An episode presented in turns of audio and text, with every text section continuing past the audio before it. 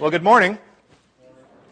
It's good to be with you. It's been a couple weeks since I've been here, and uh, I'm sure um, you all enjoyed that break as well. Um, we're going to start today in 1 Corinthians, the fourth chapter, in just a second, and we'll talk about uh, why we're there in just a minute.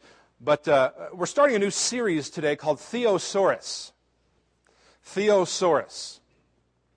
Yes, it's based on the word thesaurus, but it's a mix of the word for God and thesaurus. Do y'all remember what a thesaurus was in high school when you wanted to sound fancy on your papers, like you knew what you were talking about? So you'd, you'd go and find that extra word that would describe it just right. Um, actually, what we probably ended up doing was describing it with words that, uh, that made us sound like we were trying too hard. Um, a thesaurus is like a dictionary, but it gives extra words. It technically means a treasury or storehouse of words. The technical term is a treasury or storehouse of words. It helps us, a thesaurus helps us define what words mean in various contexts. Today we begin um, a pretty cool series. It's a sporadic series called Theosaurus. And uh, Theosaurus is not a type of dinosaur. So, um, Theosaurus is a sporadic series, meaning we're not going to be doing it for a long period of time. We'll do it a couple weeks at a time here, a couple weeks at a time there, as the calendar permits. Um, because sometimes we might need a, a, week or two to fit into various uh, places in the calendar. I think it's a good, a good series for us because it's about being able to define some of these big fancy God words that we grow up hearing and learning some about. It's about being able to communicate fascinating, deep, crazy terms about God to the world. The series goal in Theosaurus for us, Theosaurus here, is to define God words so that we can have language to express deep truth at the ready. If you haven't yet passed out the handouts, there are handouts in the center aisles there uh, for the sermon. And we'll be filling those in along the way. Those handouts are those blue sheets of paper there. And that first, that first blank there in the handout is the word language. Because the goal for us in this series, in Theosaurus, is that we can define these God words so that we can have language to express deep truth at the ready.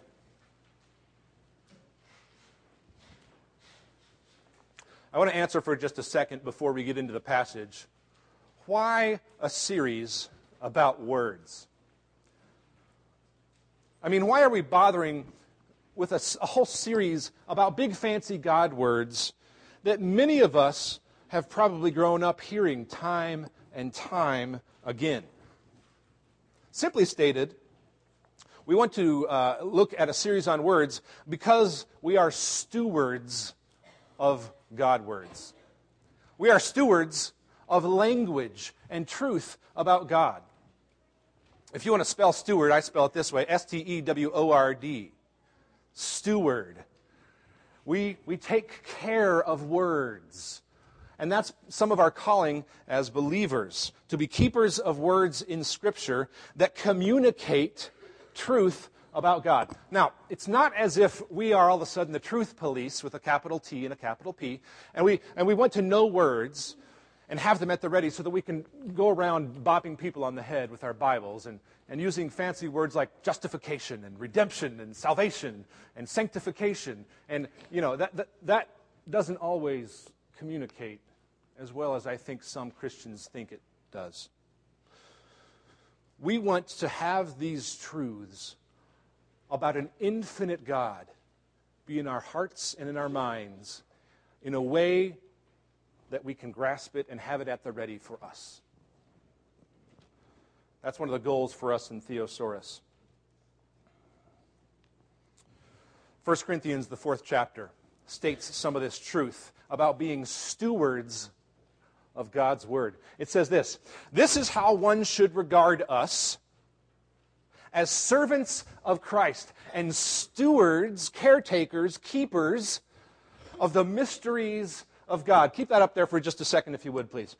You see, communicating accurately the truth about an infinite God to a sinful and finite world isn't just about throwing fancy words at people.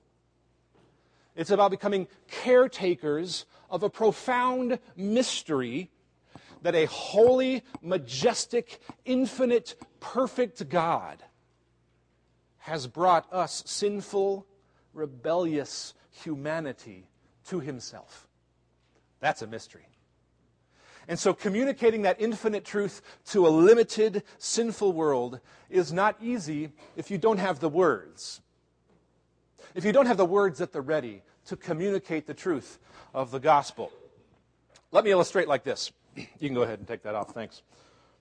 What if you tried, what if you tried to communicate the gospel using just words from a McDonald's placemat? No, really, what if you tried to do that? You'd kind of be a dork, wouldn't you? Well, we did that. Um, a preacher friend of mine and I sat with a McDonald's placemat and tried to describe the gospel with McDonald's words. He did most of the work, but I did a little editing here and there. This is, this is the McGospel. The McGospel is this The hot, big, and tasty information found for you is from the one derived from none before. The one derived from none is the supplier of resources of nutrition for each of you. The one publishes, sorry, there was no better word. The one publishes, I'm loving you. The one publishes, I'm serving you. The one publishes, I'm not snack size loving you, I'm large ranch size loving you. I'm deluxe, premium, big and tasty, triple thick shake loving you. I like this line the one wrap you in loving. How about, how about loving the one? In season, the one saturated, the one in you packaging. The one is derived from pre consumer materials and, and changed formulations for you. The one whipped for you. The one on hot McGriddles for you. in hot McSkillet for you throughout. If you need a, you need a good line for, for your wife, just say, you know, like, you know, on hot McSkillet for you. The one is iced for you. The one reversed you, information and packaging. I'm not even sure what that means either. The one recycled for you. Learn it. The one up here for you. The one publishes, I'm not cooking you in oil. You've never heard grace quite said like that, have you? I'm not cooking you in oil. The Powerade found from the one and recommended for you. Uh, you didn't know that was in McDonald's placemat, did you? Yeah. I don't know what we would have done if McDonald's current slogan wasn't, I'm loving it. We'd be hurting. It doesn't exactly communicate very well, does it? we want to study some of these terms so that we can understand and take to heart what they mean and describe the gospel well. So, what about baptism? It's a word that many of us have grown up hearing literally thousands and thousands of times. We know what it means, at least as far as a ceremony. We know that we know that we do it here in worship. And as a response to the gospel, as a response to becoming a part of the church, people come and they are baptized. But when we use the word baptism and we talk about being baptized, we want to know what it means. And so we're going to focus on this word baptism, this, this word's essential meaning today by looking at Christ's baptism. I want you, I want you to feel in your bones the force of this word and its function here at Christ's baptism so that when you say it and experience it, you'll understand it as a pledge of allegiance to God, as a, as a testimony of transition in your life, and as a demonstration of humble service? Well, it's time for the nerdy word definition now. When we're using the English word baptized, this is in your outlines there on the handout. When we're using the English word baptized, we usually mean the Greek word baptizo. B A P T I Z O, as you can see in your sermon handouts there. It's a little complicated, so you might want to follow it there. That baptizo is the intensive form, I N T E N S I V. It's the intensive form of the root word bapto. You can see that there in your outline. Bapto simply means to dip or to immerse. Everybody following? Clear as mud? Okay. Um, it's pretty clear on the handouts uh, in front of you um, in case you're thoroughly confused by what I've told you. Um, we know that the meaning of baptizo, which is usually the word that we mean when we say that, when we talk about baptism, we know that it's total immersion. It's, it's all the way under the water dunking because of some of the usage of that word outside of the Bible. The clearest example, frankly, that we know of is a poem about a pickle. It's a poem about a pickle. It's from the Greek poet and physician named Nicander, N I C A N D E R. He lived about 200 BC, and he tells in this poem a recipe about making pickles. It's helpful because he uses both of these words we've just talked about, bapto and baptizo. Nicander says that in order to make a pickle, you take the vegetable and it should first be dipped or, or bapto, just dipped in boiling water as a cleansing mechanism so that it's ready to be made into something else. You bapto it, you cleanse it, you dip it. But then you take it and you baptizo it. You baptizo the vegetable in vinegar. You fully put it down and let it sit there and stay there. And don't worry, that's not how we practice baptism here. Those of you who are guests are like, is that what happens here? the first change, bapto, is temporary. The second, baptizo, is a permanent change. Both verbs concern immersing of vegetables in a solution. But the second makes it into a pickle. And we don't make you into pickles either.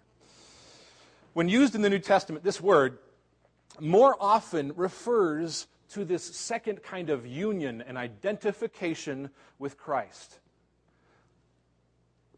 Mark 16 says, He that believes and is baptized will be saved. That's union with Christ. It's, it's, it's that becoming a pickle, not just being cleansed kind of baptism. So let's look at Matthew 3 here and the use of that kind of baptism in Jesus' own life in Matthew 3 13 through 7. We're going to focus on his baptism as an initiation of his ministry as Messiah. Jesus' baptism is his initiation. It's, it's the way he began his ministry as the anointed one in public. Let's go ahead and read together Matthew 3 13 through 17 again here. Matthew 3 13 through 17. Then Jesus came from Galilee to the Jordan to John to be baptized by him. John would have prevented him, saying, I need to be baptized by you, and do you come to me? Verse 15 But Jesus answered him, Let it be so now, for thus it is fitting for us to fulfill all righteousness. Then he consented. That is, John the Baptist, he consented. Verse 16 And when Jesus was baptized, immediately he went up from the water, and behold, the heavens were opened to him, and he saw the Spirit of God descending like a dove and coming to rest on him. And behold, a voice from heaven said, This is my beloved Son, with whom I am well pleased. Now think about this for a second. Jesus is the perfect sinless Messiah. He is the anointed one Israel had waited and waited and waited for. Perfect, sinless, holy Messiah. Why does Jesus need to get baptized? Let me answer that question right off the bat. It's basically an easy answer. Because for Jesus, as he demonstrates his baptism for us. His baptism is not about doing away with sin in his life. And he models for us what it means to be initiated into a public ministry, to be identified with him in a way that we picture in our baptism. We'll look more about that later. But look at verses 13 and 14 in your Bibles here. 13 and 14 say this Jesus came to be baptized by John the Baptist. But John would have prevented him. He deterred him, saying, I need to be baptized by you, but, but you come to me? You see, because baptism implies that a person has repented. Because baptism replies, uh, implies that a person has repented, John the Baptist, he balks at the idea of, of baptizing Jesus. I mean, Jesus doesn't need to repent. So John makes the same kind of mistake that we often make, assuming that Jesus is baptized to, to do something like do away with his sin. You see, even we, we don't get baptized to do away with the sin, as if the waters change that state. But we are baptized as a picture of having repented from and been saved from sin by grace and Christ's work on the cross. Water doesn't wash away sin, the blood of Christ washes away sin. But the waters of baptism are a beautiful picture of that cleansing from sin in a way that even Jesus, sinless Jesus, demonstrates by going under. Think about that. Jesus wanted so badly to model the Christian life for us so clearly that even he was baptized. He verbalizes this desire in verse 15. Jesus answers John and says, Let's do this now. It's fitting to fulfill all righteousness. So, John consented. So, why did Jesus get dunked? Why did he go under? Look at verse 15 again. Like we already said, Jesus has not come to confess sin, but to fulfill all righteousness. He wishes to obey the moral commands and demands of God's will. Even though Jesus didn't have anything to prove, he wants to fulfill all righteousness, meaning that he wants to complete everything that forms part of that relationship of obedience to God. And so he says, let's do this now, for it's fitting that we fulfill all righteousness. In 1 Peter, the third chapter, verse 21, in the New International Version, it says this The pledge, baptism is the pledge of a good conscience toward God. It saves you by the resurrection of Jesus Christ. See, what Jesus is doing here is he's making a pledge of allegiance to God. That's the next blank there on your sheet. He's making a pledge of allegiance to God. He's declaring openly and publicly that he is dedicated so fully to God's will that he will go ahead and be baptized. You see, pledging your allegiance is sort of like this. You know, when a big time professional athlete, like Peyton Manning or, or LeBron James, when they commit to a team, they sign a contract which binds them to that team. Following that signing of the contract, there's usually a, a press conference to announce that newly formed allegiance. What happens at that press conference is they make the announcement, they, they go out in public, and, and people take pictures, it m- might be on TV, but someone from the organization holds up the team jersey with the player's name on it, and, and everybody, you know, says, Yay, the Messiah has come to save our team. Um, it's a public declaration of that player's commitment to that team. Now, now, being saved is sort of like the signing of the contract. It's a rather private ceremony. You don't really watch the pro athlete sign the contract. But baptism is like a press conference. It's the public announcement of your newly committed allegiance to Christ and to his team, the church. So here, there's a sense in which Jesus is holding a press conference to pledge his public allegiance to God. Secondly, Jesus' baptism, as we learn here, was a testimony of transition in his life. That's the next part of the handout there. It's a testimony of transition in his life. the act of Jesus' baptism announced his change of purpose. Up until this time, the events in Jesus' life are really pretty sketchy. We don't know a whole lot. We don't, we don't have a lot of information about the first 30 years of Jesus' life. Most of what we know is that he faithfully and, and humbly grew under the authority of his parents and, and learned the trade of being a carpenter. Before this point, there are no records of miracles and preaching. So Jesus' baptism now announces a transition. It is so significant an event that it's one of the few that is recorded by all four of the Gospels Matthew, Mark, Luke, and Job. Just making sure you're awake. I know that the fourth Gospel is Jeremiah. So this transition happens here to announce his public ministry. In Luke, the third chapter, immediately following the baptism, it says this Jesus, when he began his ministry, was about 30 years of age. It points out that this is where Jesus begins his public ministry. In fact, here in Matthew chapter 4, Jesus is led straight into the wilderness after this, where he fasted for 40 days and nights, and he prepared for his earthly ministry. So for Jesus, his baptism meant that the carpenter's tools were being set aside. And he was officially declaring himself to be a messenger from God. And it's interesting that when John the Baptist introduces him here, he doesn't say, Here's Jesus of Nazareth, that carpenter. He doesn't say anything about his trade. He says in John, the first chapter, Behold, the Lamb of God who takes away the sins of the world. Baptism was Jesus' benchmark of transition. Our baptism is like that too. Our baptism should mean a transition of purpose. 2 Corinthians 5 says that when we, we come to Christ, we are a new creation. The old is past. That word there means the old's dead, it's passed away. The new has come.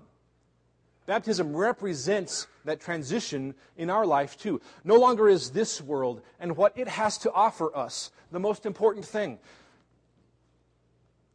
It's a transition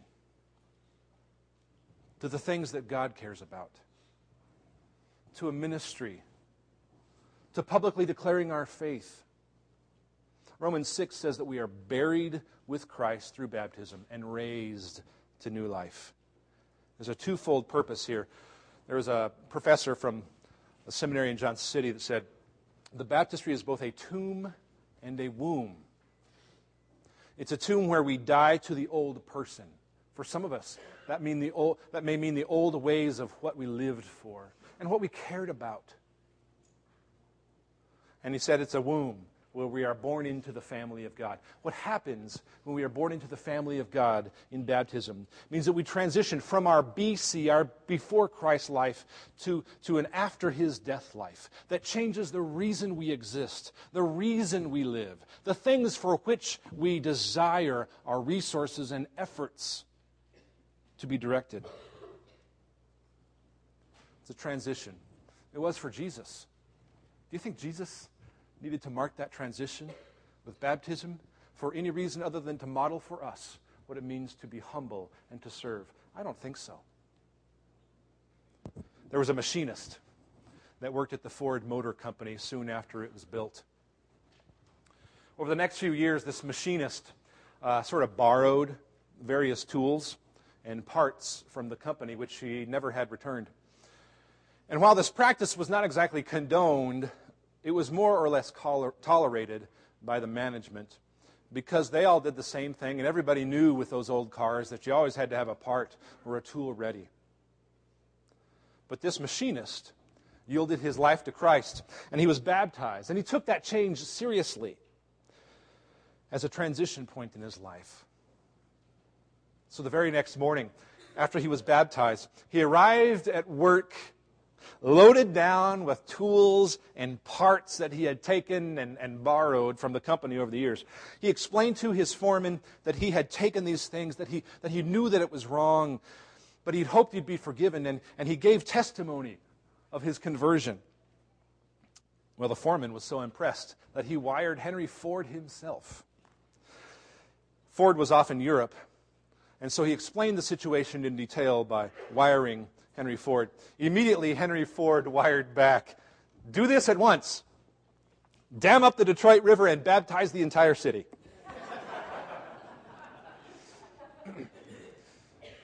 Listen, when you come to Christ, when, when we come to Christ, there's a change that's supposed to take place. And it's a change that results in a transition of life, of life's purpose and a meaning, the reason we exist the things for which we, we give our time and money and efforts. And even for Jesus, it marked a testimony of transition in his life. So we've seen a, a pledge of allegiance to God, a, a transition of, test, a testimony of his transition in life. But thirdly, and maybe most importantly, Jesus' baptism is a demonstration of humble servanthood. It's a demonstration of humble service. Jesus' humility is clearly seen in the act of baptism here. Mark 10:45 says, "For even the Son of man came not to be served, but to serve." That's crazy. Did you know that John was out in the wilderness about 60 miles away from where Jesus lived?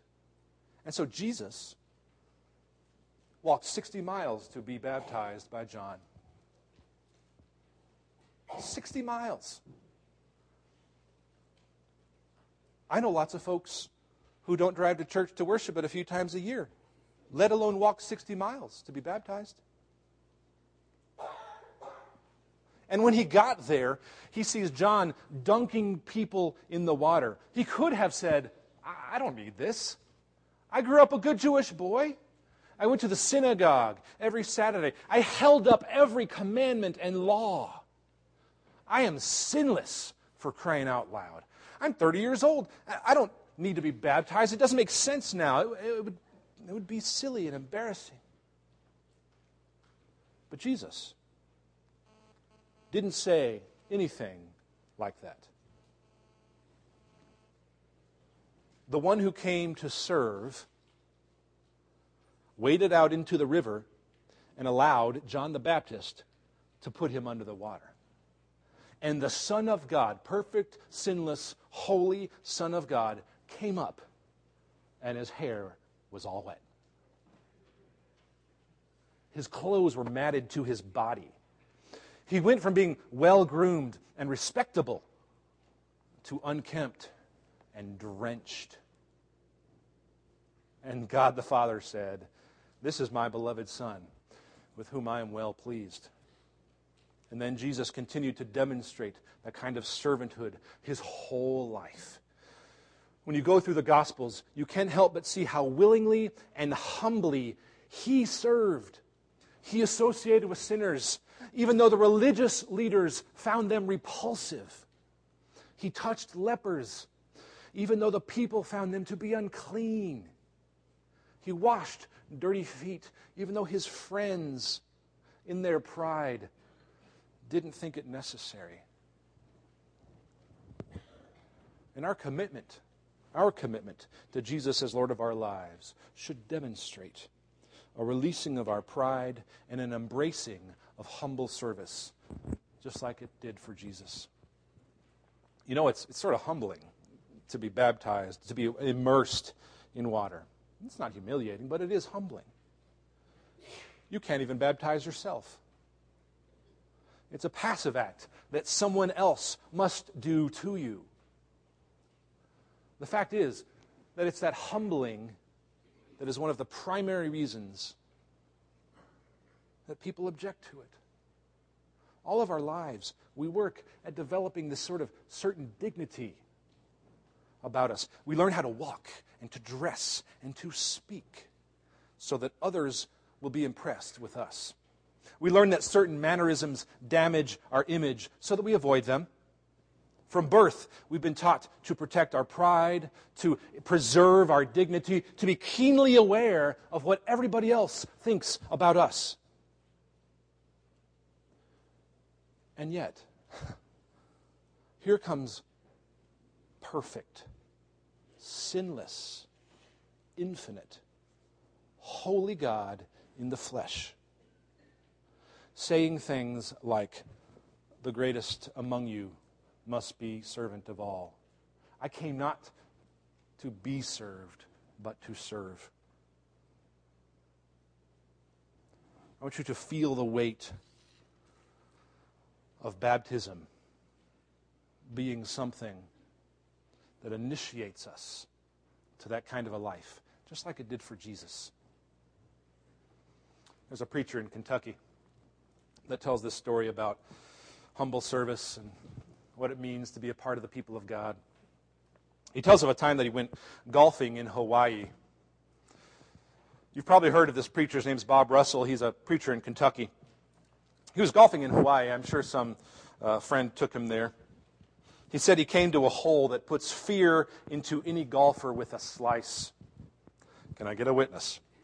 there was a busy street just over the fence on his right and over and over as he approached the hole, he told himself, Don't slice the ball, don't slice the ball, don't slice the ball. And of course, you know what he did. He sliced the ball right into the street and directly toward an incoming, oncoming Rolls Royce.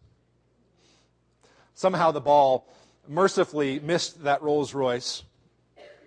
It bounced in front of it and went over and landed in a yard. It was bad enough that he was going to have to take a two stroke penalty. But then the car stopped and the driver got out. Well, he started laughing. And, and the driver went over and just stood by this ball sitting there in the yard. And, and, and this preacher, Bob, walked up and he just, he just knew he was going to get chewed out. But instead, when he got there, the man said, You know, just as we were driving down here, I was telling my friends in the car that I, I played golf here on this very hole yesterday.